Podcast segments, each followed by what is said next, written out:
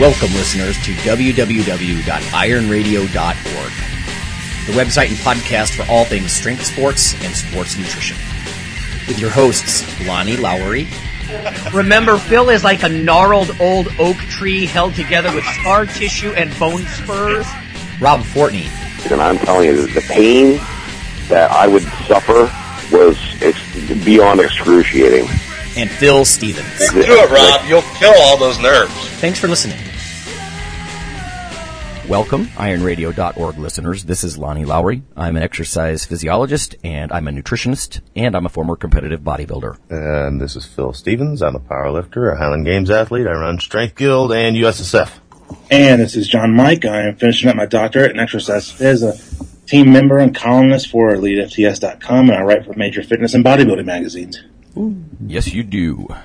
Hey, everyone, today we have just been inundated with listener mail, and that's a good thing. It's a way to bring up topics. In fact, I was going back and forth with one of the gentlemen and saying, you know, this is a good way we can actually repeat some of this stuff, even if we talked about it before, because, you know, individual case studies usually have little nuances to them and all that sort of thing. But so we have news, and we have lots of listener mail.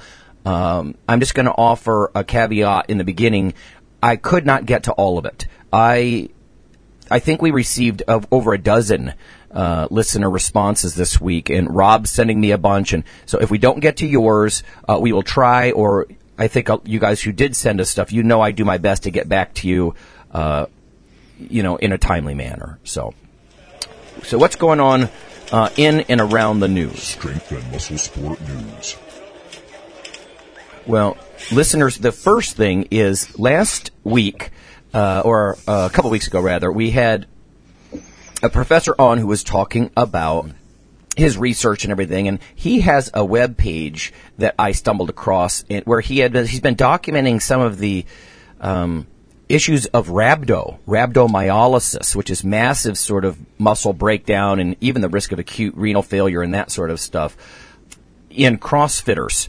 And I know we've got some iTunes reviews who have said, oh, you guys are, you know, you misinform people about CrossFit. But we've heard it from many different people who do it or who study it. We try to provide a balanced, I guess, perspective with this stuff. But, yeah, it was Chad Kurtzick, who was, I think, is where I got this. So this one's entitled Rhabdomyolysis in a Well-Trained Woman After Unusually Intense Exercise. This is a case report. It says a 35-year-old woman was acutely hospitalized with edema of the upper limbs, reduced force, severe movement reduction, and muscle pain in both upper extremities. Her symptoms started after 3 days of intense exercise involving kayaking and a lot of pull-ups in CrossFit, it says. And then it goes on about, it talks about, you know, rhabdo is characterized by muscle damage and necrosis and myoglobinuria, you know, dark-colored urine, you know, that kind of thing. And I don't know. This is 2014. This is back from June, but this is a 2014 paper. And, again, it goes back to the, sort of those T-shirts and stuff, you know, that what do they say? Stuff like your workout is my warm-up and, you know, that kind of stuff. And then we've had guests on the show before, of course, like Melissa Trainer was on talking about you can't be all intensity all the time. Mm-hmm. And, you know, that sort of thing. Phil's been talking about peaking, you know, and peaking means peaking. There's got to be a valley on either side. Anyway, so that's the first one. And let me bring this one up to you guys then, because this is somewhat related. And you guys can chime in with anything you know about this, because I do not. This is from David, and it just says, I've read with interest your article, Keep the Iron on the Bar. There was an article that was written about how I wrote about how men don't need excess iron. You know, it's the only nutrient really that men only need, like 8 milligrams a day. Women need 18, you know, premenopausal age women. Anyway, so he's an older guy, and I'm going to leave some of this vague, but he's been training for 50 years. So good on you, buddy. Wow, that's awesome. But he says, I've trained regularly during this time. I've never been a competitive bodybuilder or taken any drugs or other supplements. Wow. So it says, I have also alternated my weight training with aerobic activity like running and power walking and that sort of thing. He's a good-sized guy. But he's concerned because he's had some routine blood tests.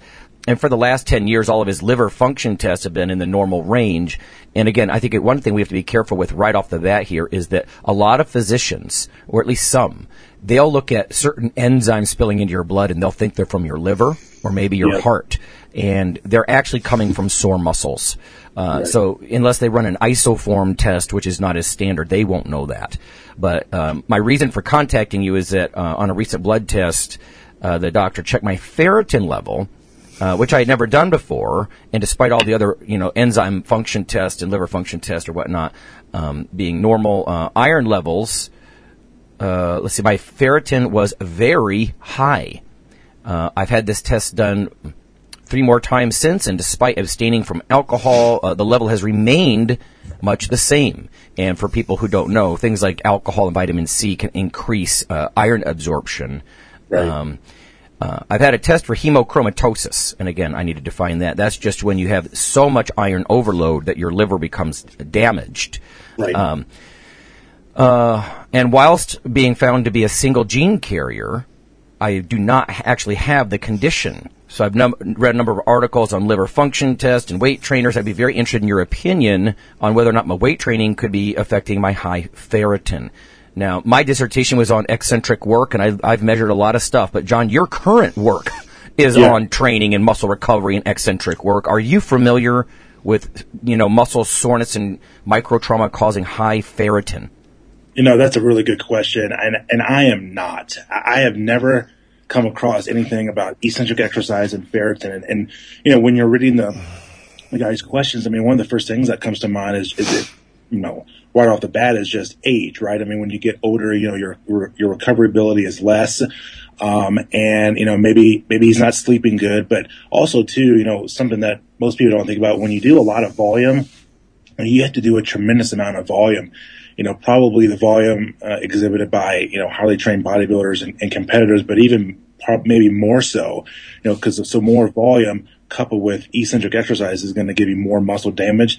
And plus, if you're doing things that require more time under tension, which is one of 3 main factors that exhibit, facilitate muscle hypertrophy, the time under tension with eccentrics is also going to cause more damage. So I'm not really sure if he's doing, what his time under tension and his volume is like.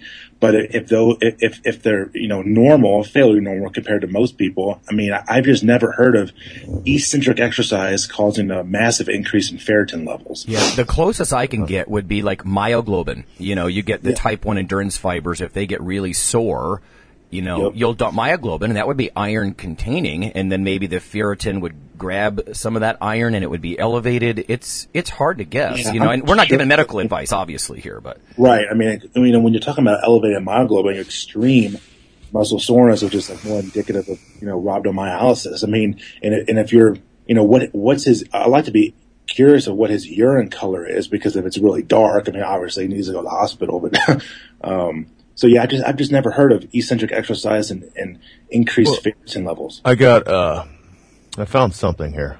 There's an article on Medscape, iron status of young males and females performing weight training exercise.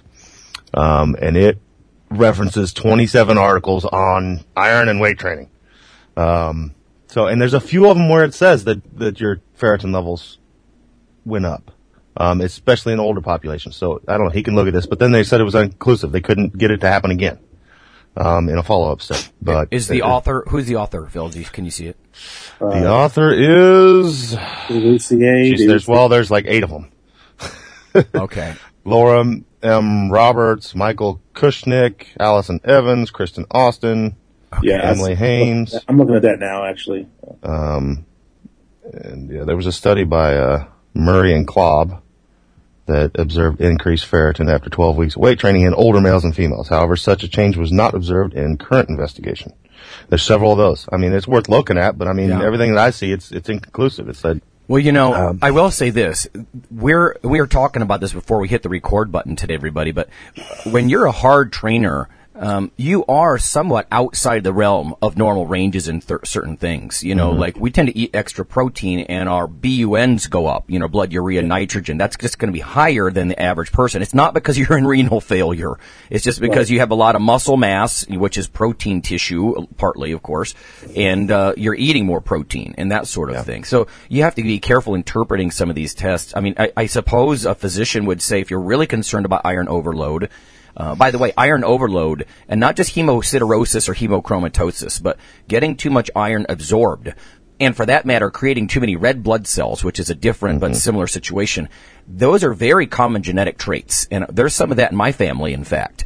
But the point is, any physician who's concerned about iron overload, and by the way, all men get a little bit of iron overload. If you look at ferritin and iron content in the body between mid-teen years and middle age years, it just goes up, up, up, because men don't bleed every month like women. We don't have a menstrual cycle, so it builds up on us. So I donate blood fairly regularly. I don't know if that's an option, but sometimes you can get medical phlebotomy done too. If they're like, well, you know, you can't have any blood abnormalities, we can't use you at the Red Cross, then, you know, there are actually men in my family that go get medical phlebotomies done to try to get their hematocrits down. And you know what, guys, listeners who, if you use androgens, you need to get your hematocrit and your hemoglobin levels checked anyway. And if, you know, you got a hemoglobin up around 18, 19, or your hematocrit's over 50, you know, the packed part of your blood, you're, whether it's for iron purposes or just getting those cells out of there, donating blood is not a bad idea, because when you lower your hematocrit,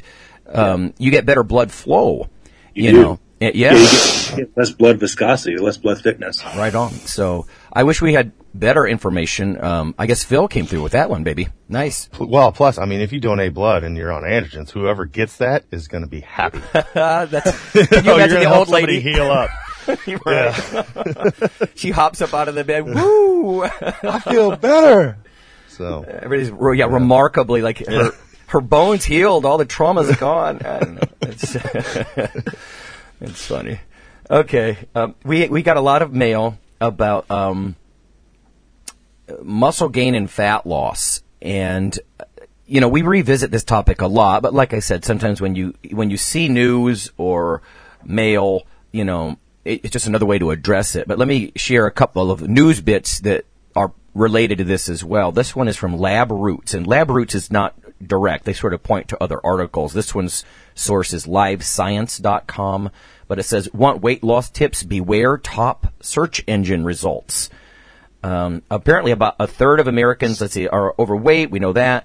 So it's not surprising that around 40% of Americans search online for tips on weight loss and exercise, according to research published in the Journal of Medical Internet Research. I'm not familiar with that journal, but okay. It says, but the problem is that most of the links on the first page of that Google search lead to unreliable sources. And again, this is a study about it. And commercial websites that market unrealistic weight loss products and techniques, the study found. It says, for the study, Mo Dave and the team of researchers asked volunteers who were interested in losing weight which search terms they would use to find information online. It says researchers also chose key phrases like, you know, weight loss or lose weight, things like that, and then let Google autocomplete the searches. In total, they used 30 different search queries related to weight loss, and then they just clicked on the first few websites. But apparently that first page is not a good place to look. So if only we can get people to Iron Radio where we're rational. I don't know, but so it's, you know, with search engine optimization, everybody fighting to get to the top of the list, it's not surprising that the commercial, you know, groups are getting to the top of that first page.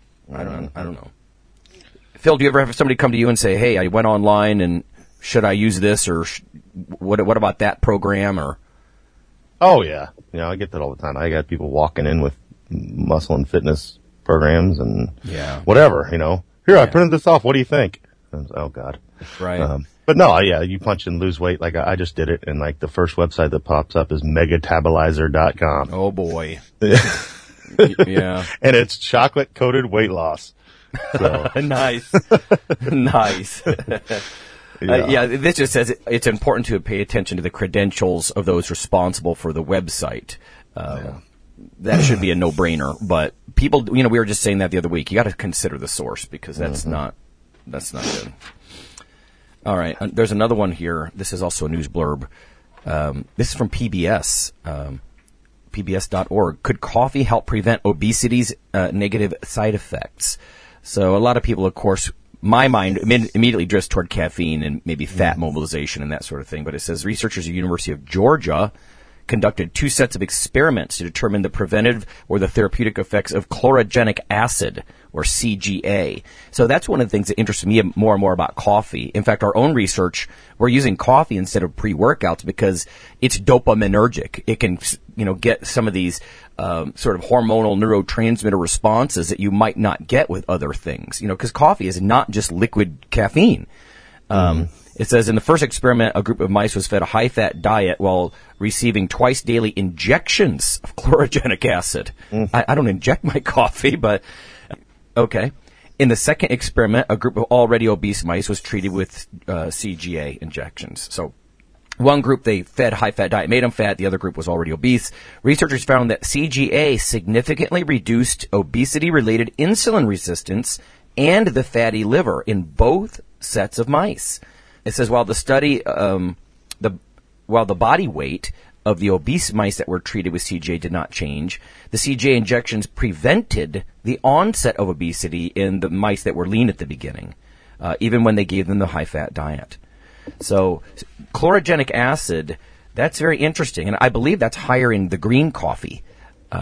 So there are things in coffee, phytochemicals, you know, P-H-Y-T-O, phytochemicals that are apparently pretty good for you. So, but the thing is, they're going IV with it, right? No, so. Well, it's animals, and they're injected with it. Absolutely, yeah. Absolutely. Yeah. But it begs the question: maybe a dietary supplement will come out where they concentrate that. You know, and you can swallow large amounts, and hopefully you can absorb enough. I don't know. Actually, yeah, we're going to give our rational thoughts on all kinds of research today, everybody, because there's a lot of controversial stuff going around. Let's get to this one from Joe. This is both a study and a bit of listener mail. He says, hey, Dr. Lowery, Iron Radio supporter here. Have you seen this new study yet? Body composition changes associated with fasted versus non-fasted aerobic exercise. Joe says, so according to the study, fasted cardio may not be all that much better than fed cardio after all. Pretty interesting. So just to help with conclusions, one of the things I'm going to start with, and I know Phil and John will have their comments, but science, any one paper, any one study is reductionist. You know, they're going to have to set some delimiters on exactly what they're doing. So when you pull the paper, this is Brad Schoenfeld and colleagues here from 2014. The journal is ISSN. Yeah. Journal of the ISSN. It's been hypothesized that performing aerobic exercise after an overnight fast accelerates the loss of body fat. So the purpose of this study was to investigate changes in fat mass and fat-free mass after 4 weeks of volume-equated fasted versus fed cardio. So, first of all, 4 weeks is arguably below the minimum threshold, I would argue, to assess these sorts of things. Now, it depends on what kind of equipment you're using. There are things like DEXA or MRI that could probably pick it up. But I don't want listeners to think that you could do skin folds pre and post 4 weeks and really get anything that meaningful. What do you guys think? Especially when there's the inherent, error rate too, especially with skin folds. I mean, you're still looking at 3.5%. Exactly. Well, yeah. Well, and the fact that, there's no doubt that you've taken two groups of subjects. One of them, they're both starting a diet and cardio. They're both going to lose. And they both, there's in a 4 week plan, there's going to be even a small amount of variance is big over time. Yeah. Well, so like John's saying, I mean, plus or minus 3 or 4%. I mean, so let's say you lost 2 to 3% of your body fat in that 4 weeks. Bod Pod is not sensitive enough. Underwater weighing or skin folds, they're not really sensitive enough to reliably pick that up because they're plus or minus 2 or 3%. Right. I mean, and I know like better technologies. I mean, there's also in body which has been more popular in the last year. So that's supposed to have a reliability of like 99, 98%. Yeah. And but again, it's a bioimpedance measure, obviously, but it's a little bit more reliable. Is that what they used? What did they use? No. They actually used Bod Pod. I actually have the methods right in front of me if you want to. Okay. Well, 4 weeks with a Bod Pod, I'm a little concerned about that. But they took 20 healthy young females, too. Right. And, yeah, again, so they go ahead. Yeah, they took 20 females, and they did pre- and post-body fat. They used the Bod Pod, and they did a matched pair design. And so they had two groups, a fasted group that did exercise after an overnight fast. So I had 20 subjects, so 10 subjects per group. And then the non-fasted group that consumed a meal prior to training. So the meals were actually in the form of like a shake, like a diamized nutrition. So I had 250 calories, 40 grams of carbs, 20 grams of protein, 0.5 grams of fat. So the training was carried out 3 days a week, an hour per session on a treadmill. Subjects perform a 5-minute warm-up, followed by 50 minutes of walking or jogging at 70% max heart rate. And then a 5-minute cool down was done after the session. So basically they chose the protocol because previous evidence shows that the lipid oxidation during the fasted aerobic exercise is maximized during low to moderate intensity, steady state types of cardio versus high intensity, which that's true. And most of this stuff is I'm not sure people really know. All this stuff kind of started in the mid-late 90s with Bill Phillips' book, Body for Life, and talking about how overnight fast has a greater effect on fat loss, than an hour of cardio performed after a meal. So that's kind of where the background information. Well, John, let me offer something else too, though. I mean, yeah. Phil was mentioning how bodybuilders have done this for years, and I can, and you know this too. If you go in the lab first thing in the morning, I've seen this with my own two eyes many times. Is your fat oxidation is much higher. I mean, I've actually put this online before. I've written articles on for T Nation and some of those guys. I mean, if you get on a treadmill first thing in the morning, something like 80 to 90% of the calories in the fuel mix is directly fat burning. You're burning a much larger percentage of fat. So what these guys are, I don't think they could argue that. I mean, that's like a truth of exercise physiology, right? That when you're fasted, you burn more fat in your fuel mix, right? Everybody burns carbs and fats in a certain proportion. Protein's not a preferred fuel. And then when you're fast in the morning, acutely, there's no debate. You're right. If you just burned 30 grams of fat after some fasted cardio, and you might have only burned 5 or 10 grams of fat if you weren't fasted because you were relying on the carbs that you had just eaten. Mm-hmm. But so he's trying to say, does this actually lead to more leanness over time? Yeah. Right.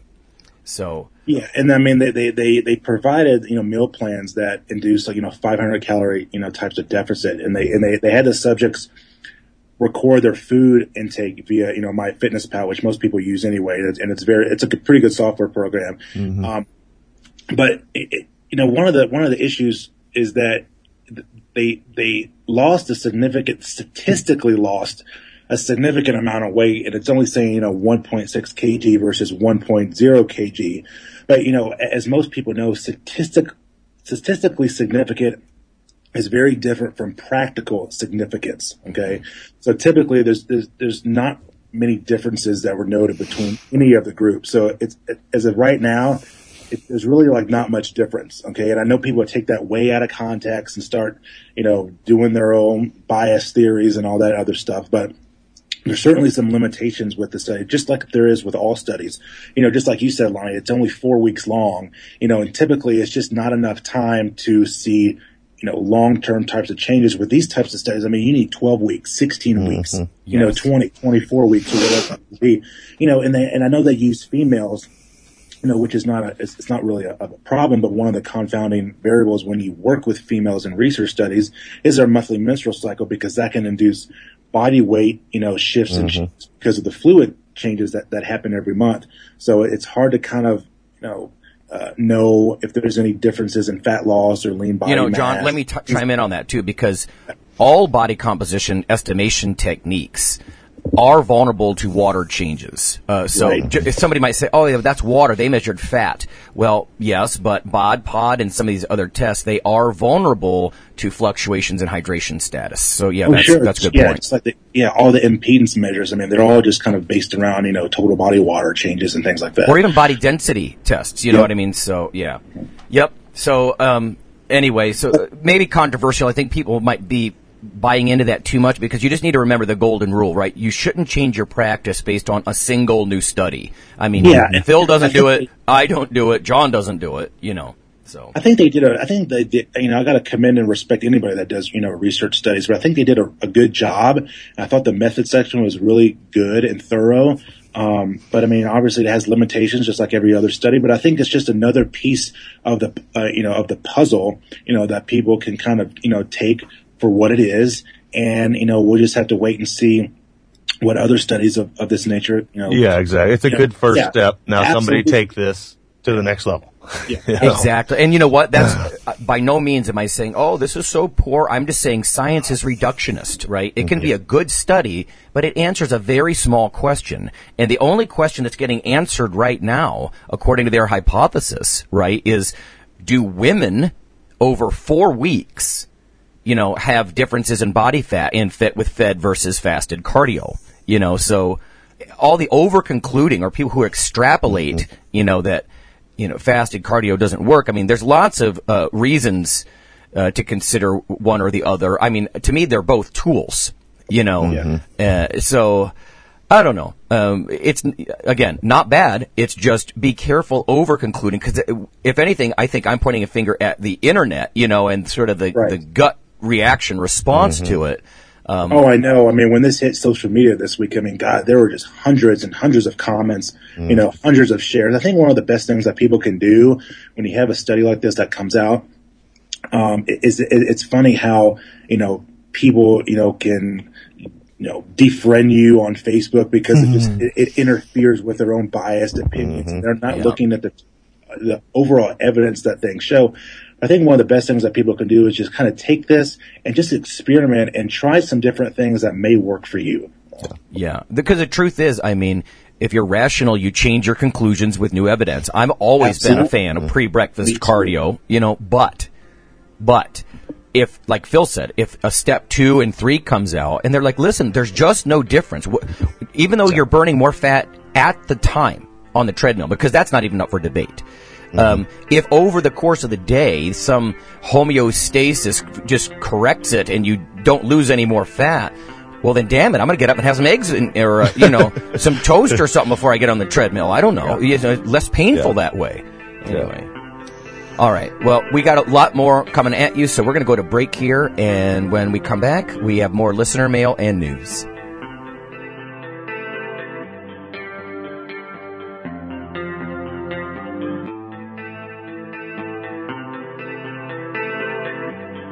Hi, this is Dr. Lowery with an update on the protein book that you hear about in the ad at the end of the show. If you simply Google CRC Press and protein, there's a new development. On the right side of the page, you can see ebook, and there's a purchase/rent option. And the cool thing here is if you check that out now, because they have an agreement with VitalBook, you can actually download the ebook for $69. So that's 31% off the $99.95 cover price. So that's pretty fantastic. $69, I think that's going to drop it into the affordable range for a lot of people. And you can even rent it. Lower down the page, they have 180-day rentals and 1-year rentals. So you can access the book in electronic format and get some of this juicy information. So thanks.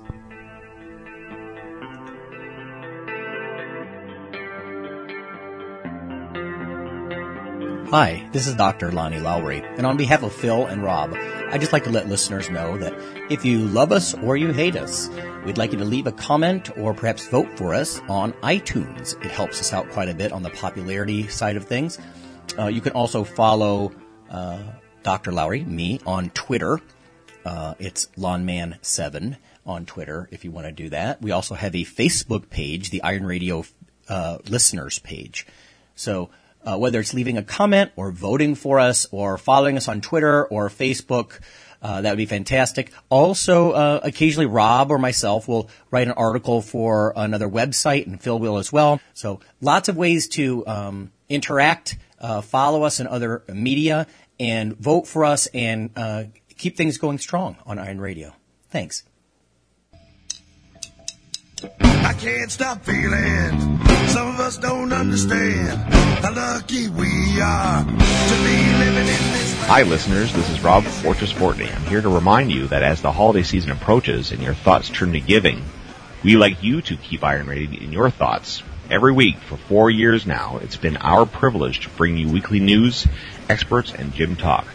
Did you know that now roughly 20,000 brothers and sisters of Iron count on us for these things? Of course, not everyone can afford to be a supporting member or a significant one-time donor, but for those of you willing to pitch in, $4 per month or $50 just once, we're about to sweeten the deal.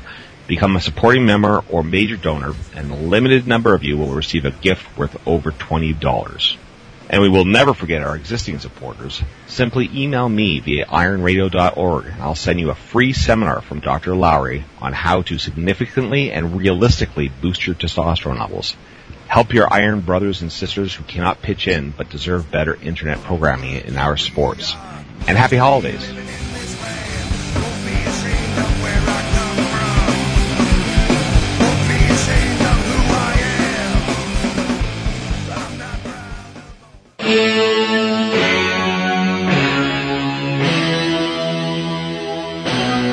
Like your weekly fix of Iron Radio? In addition to being a popular institute on iTunes, we are also on email. Simply go to www.ironradio.org and sign up for the voluntary email. You'll get a once per week email, no more, that's little more than the show notes and a link to the audio. So go for it.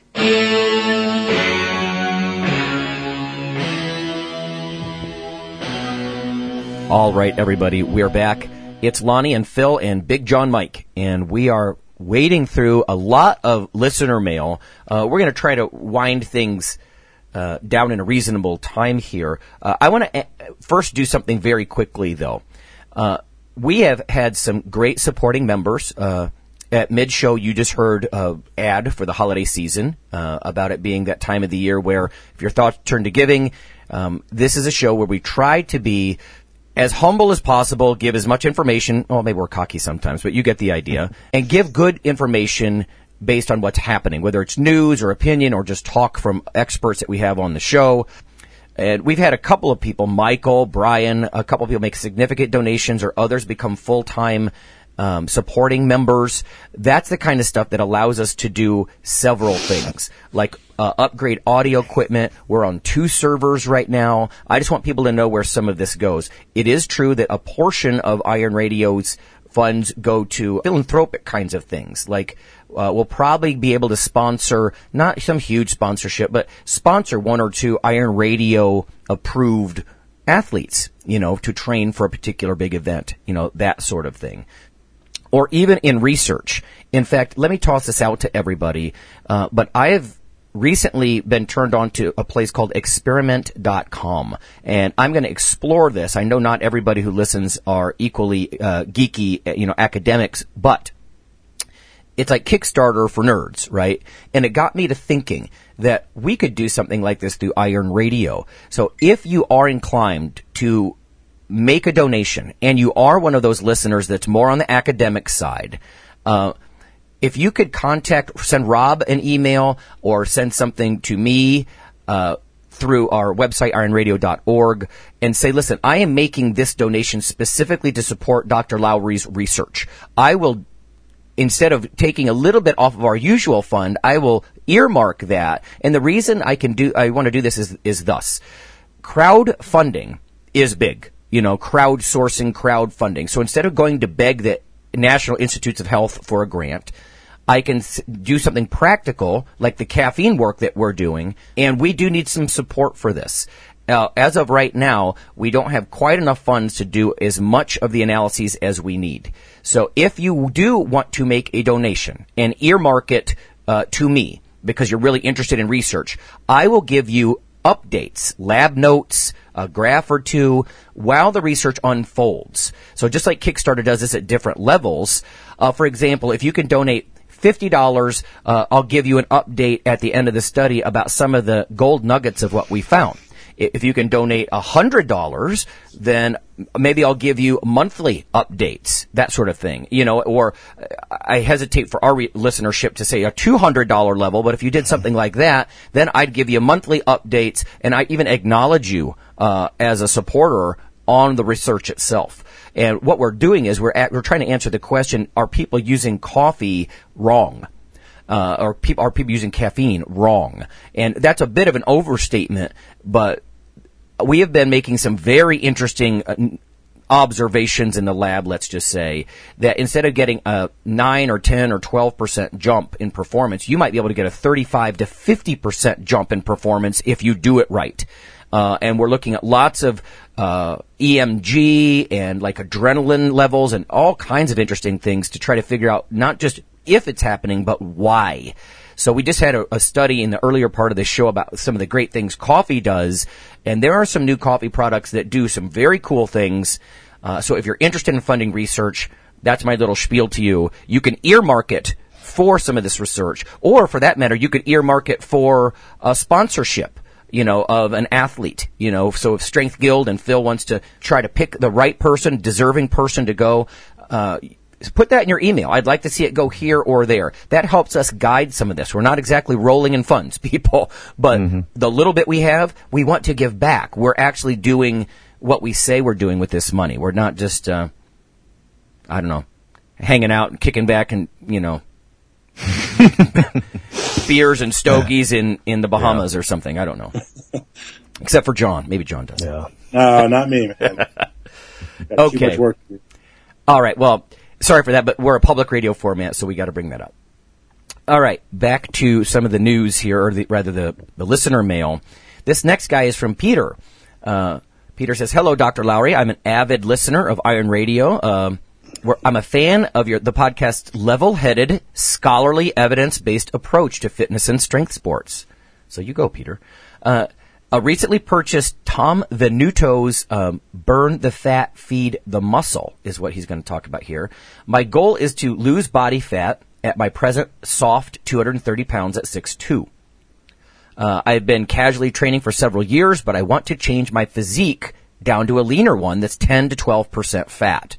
So this almost is reminiscent to me of like what you see some of the well-known powerlifters do. They kind of almost go toward bodybuilder-esque sorts of things. I am reaching out to you for any recommendation that you guys might have and willing to share. My plan is to stick to a 2,200 calorie per day diet and 5 lifting/cardio sessions per week before I perform one body part, lifting, followed by 20 to 30 minutes of cardio. It says, Iron Radio has recently focused on the training and activities of the hosts and guests.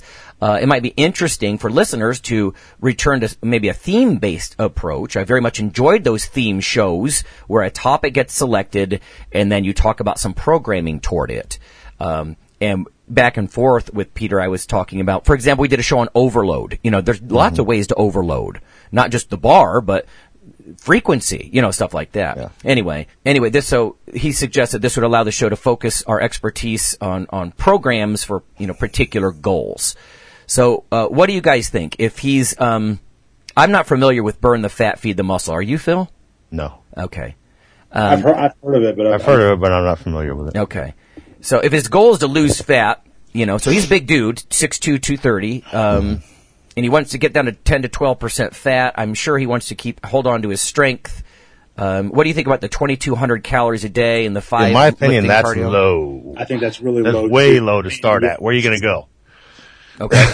Okay, yeah. Because over time, you're going to have to, I mean, we've talked about this before. Over time, and God, 2,200 calories, that's low. I mean, you're going to have to decrease calories more and more as the weeks go on. Yes. And then it's just, I mean, you just dig yourself into the ground. Yeah, my girl's losing weight or eating that. Yeah. He's a big dude too. Peter's big. Yeah. You know, so, and I mean, I would think more around 32 to start. Yeah. I would say 3 to 3,500. I mean, most college guys need 3,000, 3,500 just to walk around campus and do activities. Right. Let me offer this. I would, if I were you, Peter, I would jot down what I'm eating. You got to get some baseline, right? Just like Phil will do an assessment, or John will. You got to assess. Like, you don't just say, okay, you're going to start benching 225, then we'll move you up to 250 and then 275. Wait. Let's figure out what your 1 rep max is now. You know, let's figure out where we're at now, or your 10 rep max. Same thing with this. Let's figure out where your calories are now. So you write down a diet log. You can actually go, by the way, to myplate.gov. There's a free diet analyzer there if you can find it. It's not really convenient or obvious, but you can find it. Supertracker.gov, myplate.gov. You could poke around on those websites and find this. And you can enter data by breakfast, lunch, dinner, that kind of thing. And it'll give you your current calorie intake. So then I would suggest, like these guys are saying, you don't just immediately cut that number in half. You cut about 500 to 800 calories off of it. You know, so if it's 3,200, you might drop down to 2,700. You know, something like that. And then hold it there for a couple of weeks, because like Phil was saying, it's, in fact, in the early days of the show, we talked about this. You can only go left so far before you have to come back right. And when guys jump, they go so far to the left. In other words, they go so low on the calories, they've got nowhere to progress, like you guys were just saying. So they don't have any cushion. Yeah. Here's something, though. Lonnie, have you had this problem? Like, I'll do the same thing with people. It's like, okay, so you want to start a diet? Great. Write me down 3 days of what you eat. The problem I found with that is, like, the minute they're writing it down, now they're conscious about it. And they're not really eating what they normally eat. Like, you know, the minute they're writing it down, they're like, oh, I better skip those cookies and chips. You know? Right. And so you need to write down an average day, is what I try to tell them. Don't change a thing, you know. That's right. In fact, I usually suggest 2 weekdays and 1 weekend day, because we eat differently on the weekends, most of us, you know. But you're right. Underreporting is a thing, right? Yeah. Because I wish that we could get like little gnomes. Like, I could just assign them. You're going to follow this guy. Secretly write down everything he eats. Right. You know those drones, those little drones now that they're going to be delivering. A little nutrition drone. Yep. Spied on. Sign up, and I'm going to allow the nutrition drone to spy on me. So, yeah. But even then, like you said, maybe they're not just lying on the form. They're eating clean on purpose. You know, I'm going to reach for some oatmeal. Being more conscious now. Yeah. So if you can do it, that's a good point. If you can be honest with yourself, because we need to get baseline. See, and that's where nutrition's a little different from, I talked about assessments. Like, if you want to get your bench press max so you can start your assessment baseline and start a training program, you can't really fake a 1 rep max in the bench. You know what I mean? I mean, you could lie about it, but, you know, you would miss the lift, in other words. But with nutrition, you could do impossible. You could write down impossible things and say that's how I'm eating. But if you're honest, you shave that 500 to 800 calories. I actually once wrote an article on T Nation. It's probably still up, called "Restriction Contradiction," and that the whole point of that was the harder you restrict, the more your metabolism will slow down beyond a certain point. So I did a big lit review, and again, it looks like 600 or 800 calories is a ballpark off an average guy's diet. Our women listeners, that might even be too much for you. You know, because if you're starting at 2,400, I don't think I'd be pulling 600 or 800 off of that. You know, because boom, you're down to rock bottom. In fact, in clinical dietetics, we've often had a rule of thumb that anything under 1,200 calories, you can't even get your RDA for different vitamins and minerals at that point, you know, because you reach for the orange to get your vitamin C at the end of the day, and you're like, oh, I'm already at my ceiling. I can't go anymore. I can't eat the orange. So you can't even get the micronutrients at 1,200 or less. So the whole point is, that's how people, when they prepare for physique competitions, start your baseline, you know, and then you got to decide, what am I going to restrict to pull those calories out? Is it fats or carbs? And most competitors, I mean, a lot of people may disagree, but most competitors are pulling out carbs these days. So if you pull out like 100 grams of carbs out of your daily diet, that's 400 kcal, you know, and then you pull out the 100 grams, and then you wait for a couple of weeks, 3 or 4 weeks, and then you pull out maybe another 50 grams, you know, that kind of thing. And then, like these guys are saying, gives you a place to go.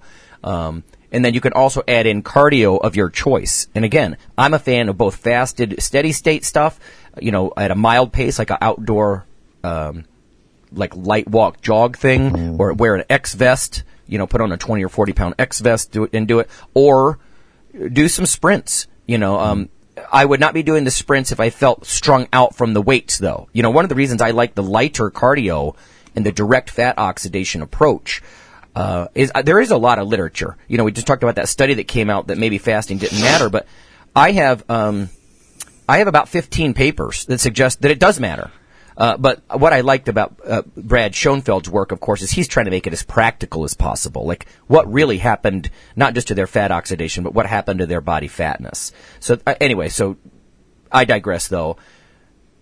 Get some baseline, shave off some calories, probably carbs, and then any further you want to go, I think I would try to do it with some of the light cardio. I mean, what are your choices? You can restrict at the mouth. You can do more sets and reps in the gym. Or you could do some type of cardio. I'm not a huge fan. Some volume is great, but I don't like lots of junk reps. I don't know, Phil, if you run into that with people or not. Do you like to have them do sort of the high rep toning stuff?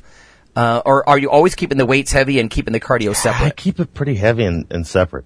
And basically, what I do is I assign the cardio when they're not with me because I don't need to watch. It bores the shit out of me and them to watch them like drag a sled for an hour. You know, so they come to me, we do the weight training, I keep it fairly heavy throughout. With, of course, there's going to be adjustments. Anytime you're losing weight, and especially when you're dealing with strength athletes, there's going to be a fall off at the beginning. But we keep it as high as we can, but within reasonable measures. Yeah. And then they do the cardio elsewhere. I've always had that as success, too.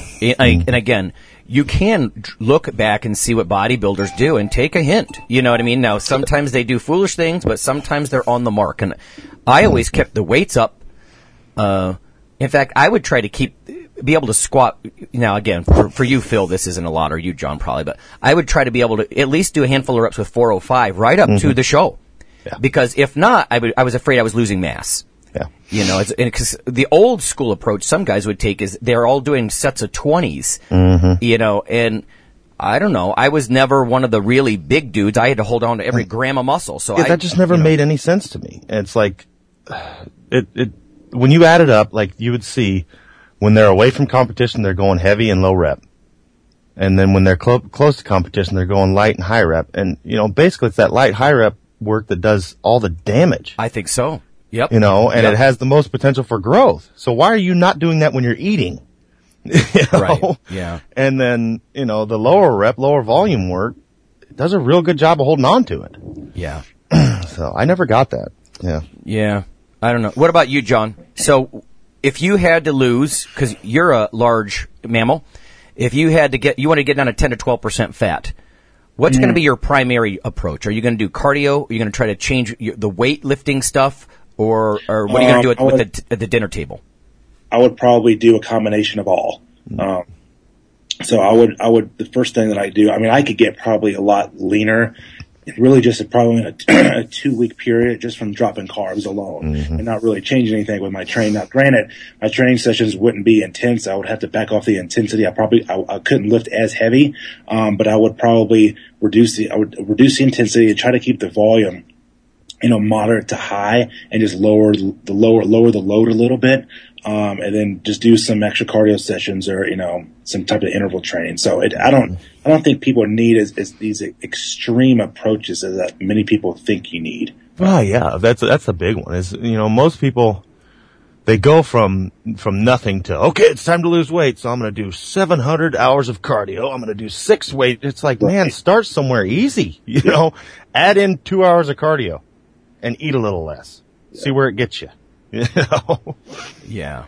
And that's one thing I've done as I've gotten older, man. I just got older and more mature. It's like, I don't need to throw everything in the book at it on day one. Sometimes that's, I mean, regardless of what their goal is, I mean, you got 5 or 10 things that you think you need to work on. Just pick 2 of them and do it for 6 weeks, 8 weeks. I mean, it doesn't seem like it's going to do jack shit.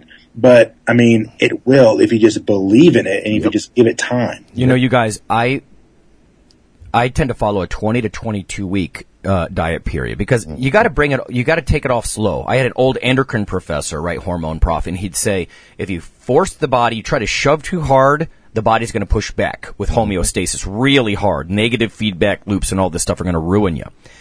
So you got to, and for me, I took that to heart. I'm like, well, if I'm going to get rid of body fat, I got to coax it off.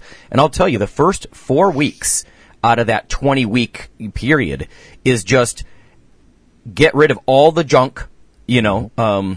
So normally I'll eat stuff like higher fat beef and cheese and, all, you know, different stuff like that, cooking with lots of olive oil and, you know, that sort of stuff, and enjoying occasional fast food. I do that with like a treat, you know. In fact, just yesterday, my son's like, I think we do fast food right, Dad. We do this like it's a treat, but I don't, you know, as a young man now on his own, he's not wigging out and going to eat a Big Mac every meal because he wasn't denied it, you know. But so that first month, I just clean it up.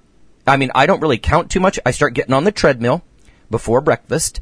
And you know what? There's a practical advantage to that, too, behaviorally, because once your day is unraveling, you may not have a hard time finding time to do both the cardio and your weights, you know, because I don't want to go to the gym for 3 hours. Yeah. So, no, and it, you know, it just makes sense, too. I mean, that's like I'm working with getting a girl ready to do a bikini competition. And we're 24 weeks out, but she's already started. And it's like, but she'll be looking good 8 weeks out. You know? No, that's a good point. Yes. You know, then we're not rushing at the end trying to get something done. It's like we're 4 weeks into a 28-week prep phase, and she already looks damn good. You know, it's like, we're on track. You know, we can relax. We can have screw-ups. Now it's like, hey, go eat a piece of pie. Yeah. You know, we don't have to frickin' worry about it. Yeah, so. when I that 20-week countdown, you pick a show, and this is where it's a lot like powerlifting. I'm sure you pick a show, you put your name on the dotted line, you know, you sign your name, but then your target date is actually about 2 weeks prior, you know, and then, yeah, like you said, you should really be at your leanest about 2 weeks before the show, and not hoping that you're lean enough and not quite there on the day of the event, you know. Yeah, exactly. Yeah. So. Last one. And then we'll call it a day. This is from a guy named Phil. Hi, Dr. Lowery. I am an Iron Radio listener, and I have a question that I thought you might be able to answer. I'm 5'11", 170. I've been using a plan by Brad Schoenfeld, and we mentioned one of his papers earlier, called Max Muscle Plan. I started out at 150, and after round 3 of the plan, and again, I'm not familiar with this plan and its rounds, but... I'm up to 170. My post-workout shake consists of Optimum Nutrition, 2-1-1 Recovery, and I have noticed I have gained some belly fat. Is this because of the post-workout carbs I'm drinking? 2 scoops of this stuff has 70 grams of carbs.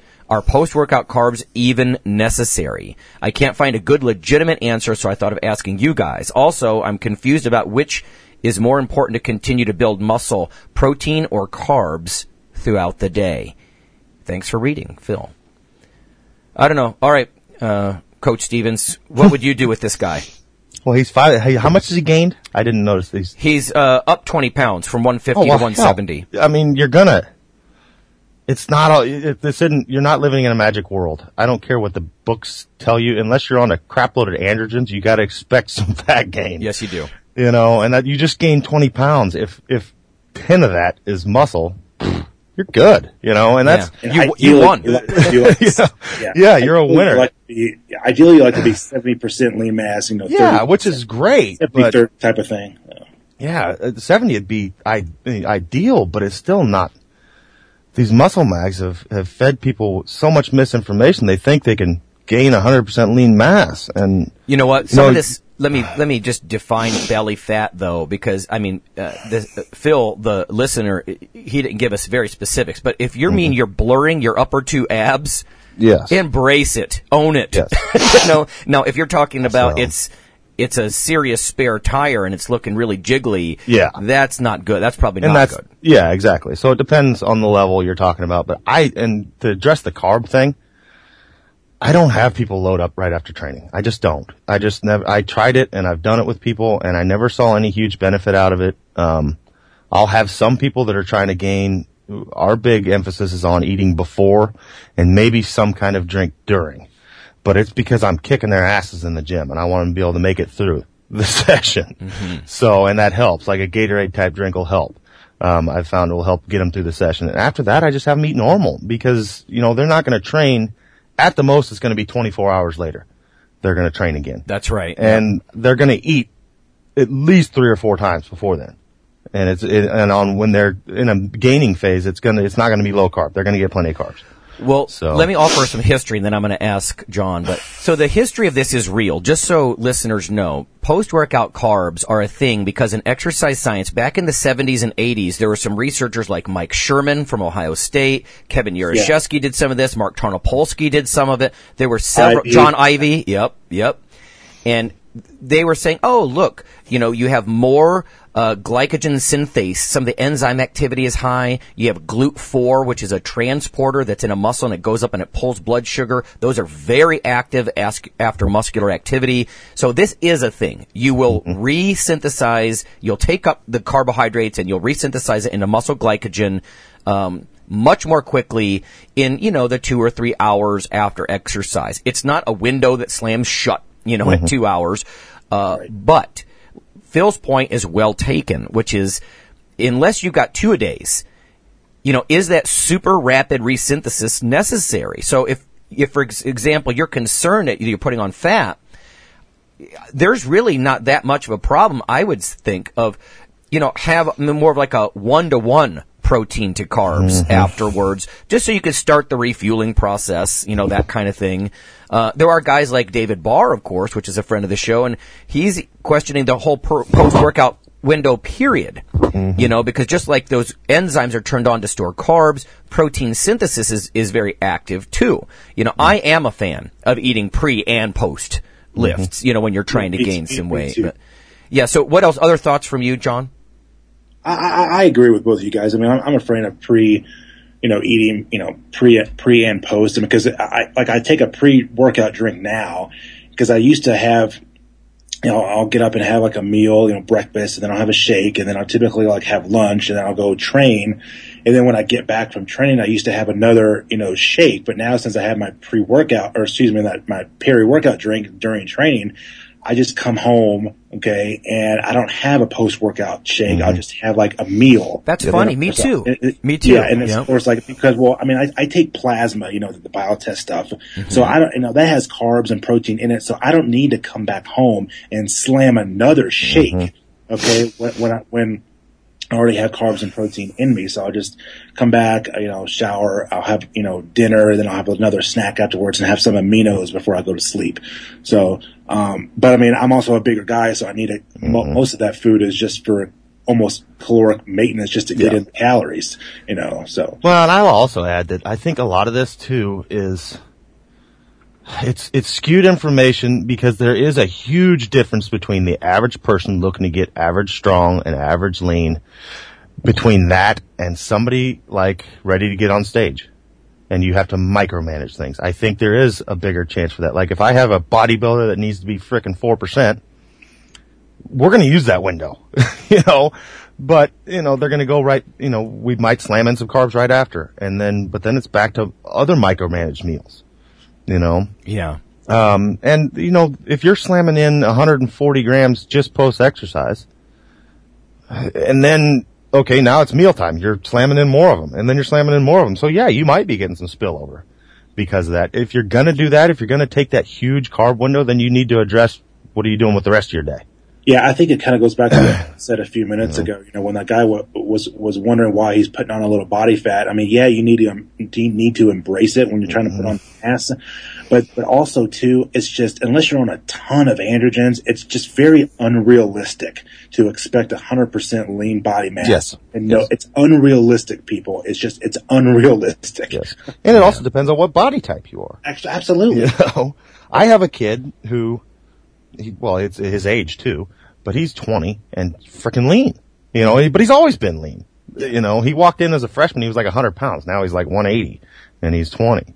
And it's like, he's just always been lean. And, I was never that way. I mean, I stay fairly lean, but I always carry some body fat. I'm just a different body type. There's guys that can put on lean body mass and not put on a lot of body fat. Yes. And then it's like, and then you get guys that are also lean that put on a little body fat. And then once they start putting on a little bit, they start to freak out, like, oh my God. And the world's going to come crashing down. They add in 14 cardio sessions and drop their carbs to nothing. Yeah. Right before the good stuff is about to happen. Yep. Exactly. Yeah. So quick tip then for this guy, Phil. Thanks for the question, Phil.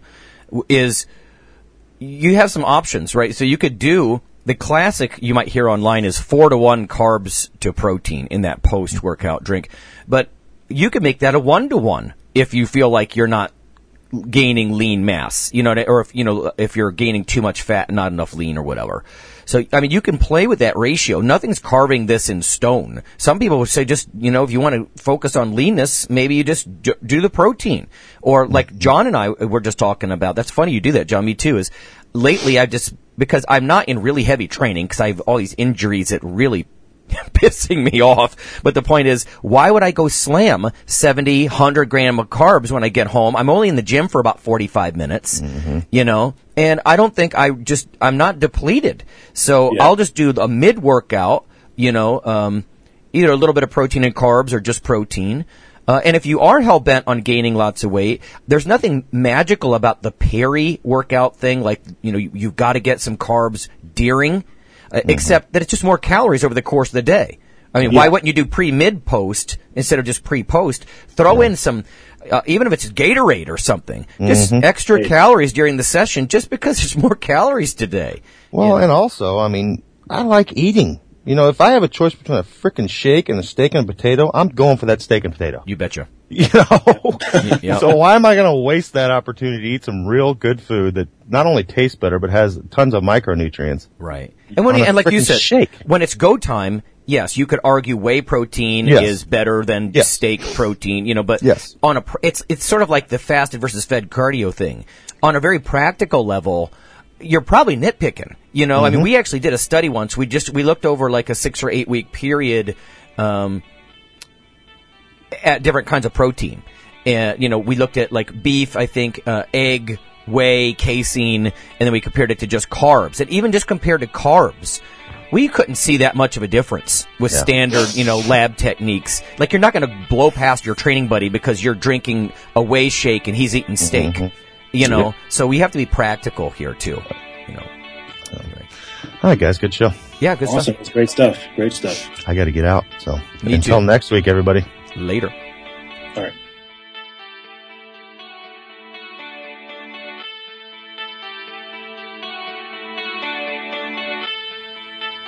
Iron Radio is accepting donations.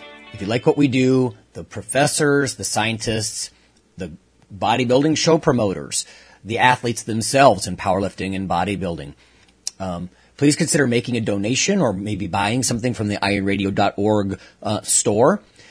We also are accepting supporting members. So for $4 a month, which is frankly less than the bank sneaks out of your account in fees, you can step up and support a form of sort of public radio for the bodybuilding and powerlifting and strength community. The Iron Radio podcast and all of the audio on ironradio.org is for informational purposes only. If you're interested in starting a diet or exercise program, it's important to check with your physician. Also seek the help of registered dietitians, athletic trainers, and qualified exercise physiologists in order to make the progress that you need.